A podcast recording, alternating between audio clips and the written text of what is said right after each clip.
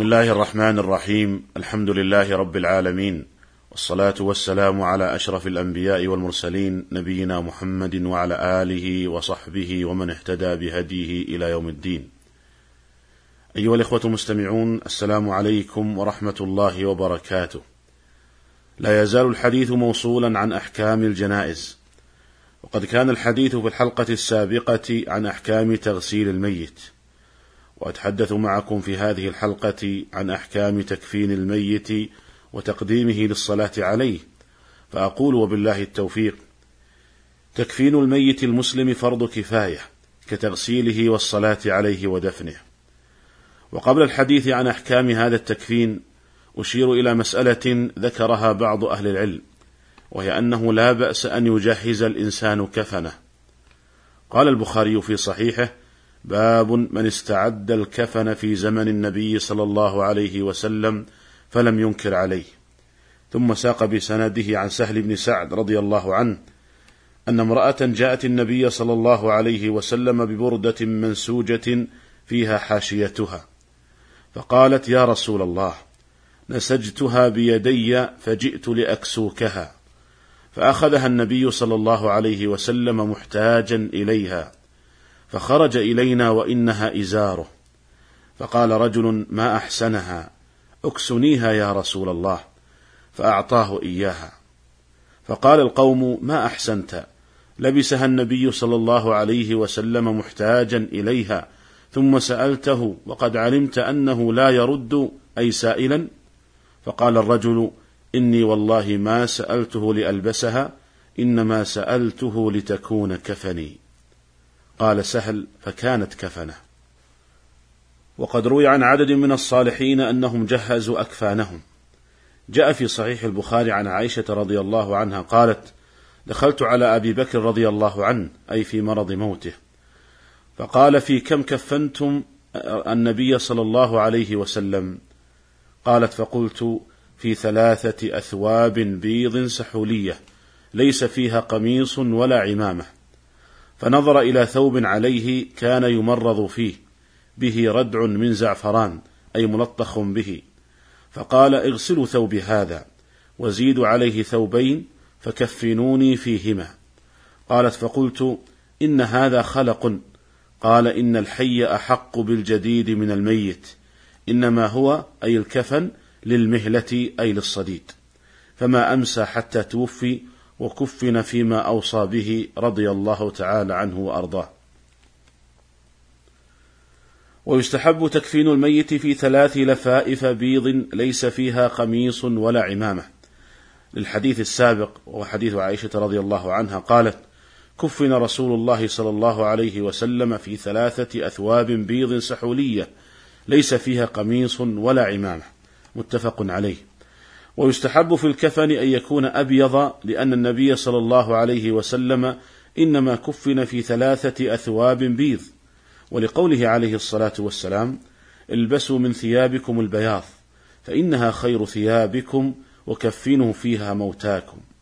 خرجه أبو داود والترمذي وصححه. ويستحب تجمير الأكفان لقول النبي صلى الله عليه وسلم إذا جمرتم الميت فأجمروه ثلاثا رواه أحمد والحاكم وقال صحيح على شرط مسلم. قال الموفق بن قدام رحمه الله يستحب تجمير الأكفان وهو تبخيرها بالعود. فيجعل العود على النار في مجمر ثم يبخر به الكفن حتى تعبق رائحته. ويكون ذلك بعد أن يرش عليه ماء الورد لتعلق به الرائحة. ثم ذكر قول النبي صلى الله عليه وسلم إذا جمرتم الميت فأجمروه ثلاثا قال الموفق وأوصى أبو سعيد وابن عمر وابن عباس رضي الله عنهم أن تجمر أكفانهم بالعود.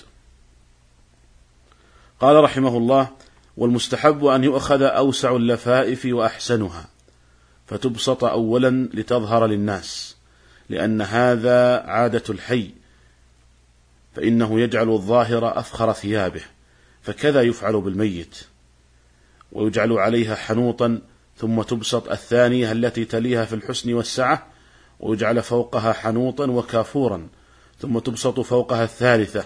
ويجعل فوقها حنوطا وكافورا ولا يجعل على وجه العلياء ولا على النعش شيئا من الحنوط.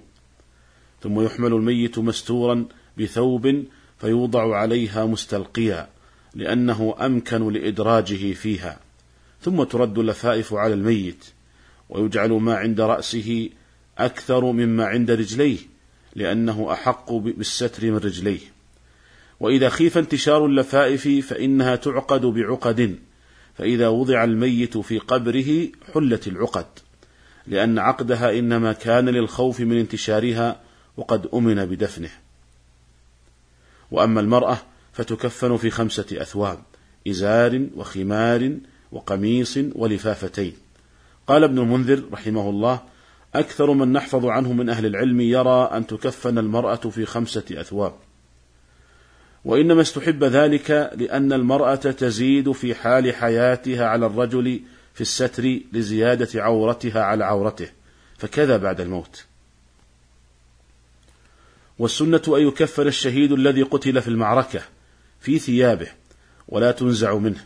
لحديث ابن عباس رضي الله عنهما قال أمر رسول الله صلى الله عليه وسلم بقتلى أحد أن ينزع عنهم الحديد والجلود وأن يدفنوا بدمائهم وثيابهم. أخرجه أبو داود وابن ماجه. وذهب كثير من أهل العلم إلى أن المحرم كذلك يكفن في ثوبيه إزاره وردائه. قال البخاري في صحيحه باب كيف يكفن المحرم.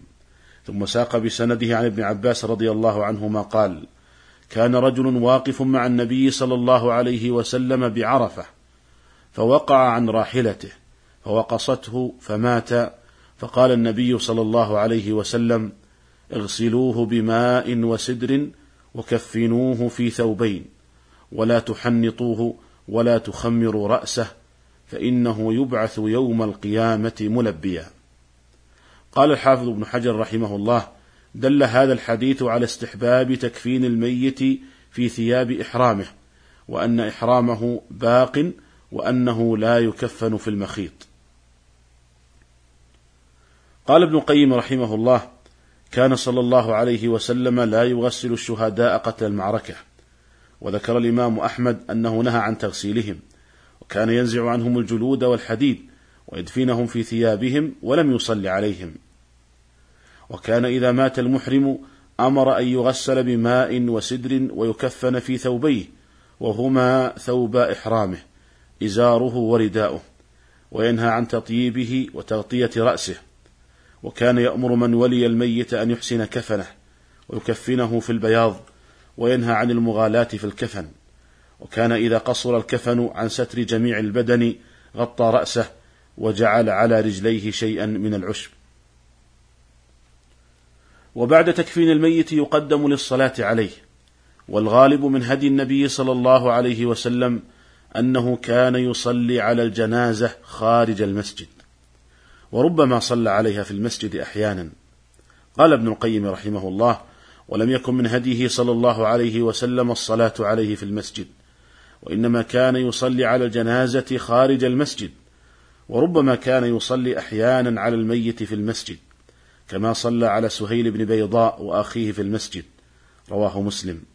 لكن لم يكن ذلك من سنته وعادته صلى الله عليه وسلم. وقال الخطابي رحمه الله قد ثبت أن أبا بكر وعمر رضي الله عنهما صلي عليهما في المسجد ومعلوم أن عامة المهاجرين والأنصار شهدوا الصلاة عليهما وفي تركهم الإنكار الدليل على جوازه والسنة لمن رأى جنازة أن يقوم إذا كان قاعدا لما جاء في الصحيحين عن أبي سعيد رضي الله عنه أن النبي صلى الله عليه وسلم قال إذا رأيتم الجنازة فقوموا فمن تبعها فلا يقعد حتى توضع. قال العلماء حتى ولو كانت جنازة كافر فيقام عند رؤيتها. لما جاء في صحيح البخاري عن جابر بن عبد الله رضي الله عنهما قال مر بجنازة فقام لها النبي صلى الله عليه وسلم فقمنا وقلنا يا رسول الله إنها جنازة يهودي. فقال صلى الله عليه وسلم إذا رأيتم الجنازة فقوموا. وفي رواية قال أليست نفسا؟ والحكمة من ذلك جاء النص عليها في رواية عند مسلم من حديث جابر أن النبي صلى الله عليه وسلم قال إن الموت فزع فإذا رأيتم الجنازة فقوموا. قال القرطبي رحمه الله معناه أن الموت يفزع منه إشارة إلى استعظامه ومقصود الحديث ألا يستمر الإنسان على الغفلة بعد رؤية الموت لما يشعر ذلك من التساهل بأمر الموت. فمن ثم استوى فيه كون الميت مسلما أو غير مسلم.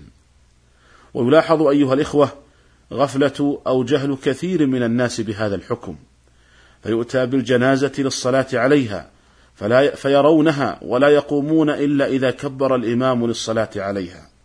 ويمر بالجنازة قبل أو بعد الصلاة عليها والناس قاعدون فلا يقومون وهذا خلاف السنة. فالسنة للمسلم أن يعظم شأن الموت وأن يقوم إذا رأى الجنازة وإذا تبعها لا يقعد حتى توضع. فإن عدم قيامه إذا رأى الجنازة أو قعوده قبل أن توضع يشعر بغفلته واستهانته بشأن الموت. ولهذا قام النبي صلى الله عليه وسلم لما مر بجنازة يهودي وقال أليست نفسا؟ وفي رواية قال إن للموت فزعا. أيها الإخوة المستمعون هذا ما تيسر عرضه في هذه الحلقة. ونستكمل الحديث عن بقية أحكام الصلاة على الجنازة في الحلقة القادمة إن شاء الله تعالى. والسلام عليكم ورحمة الله وبركاته.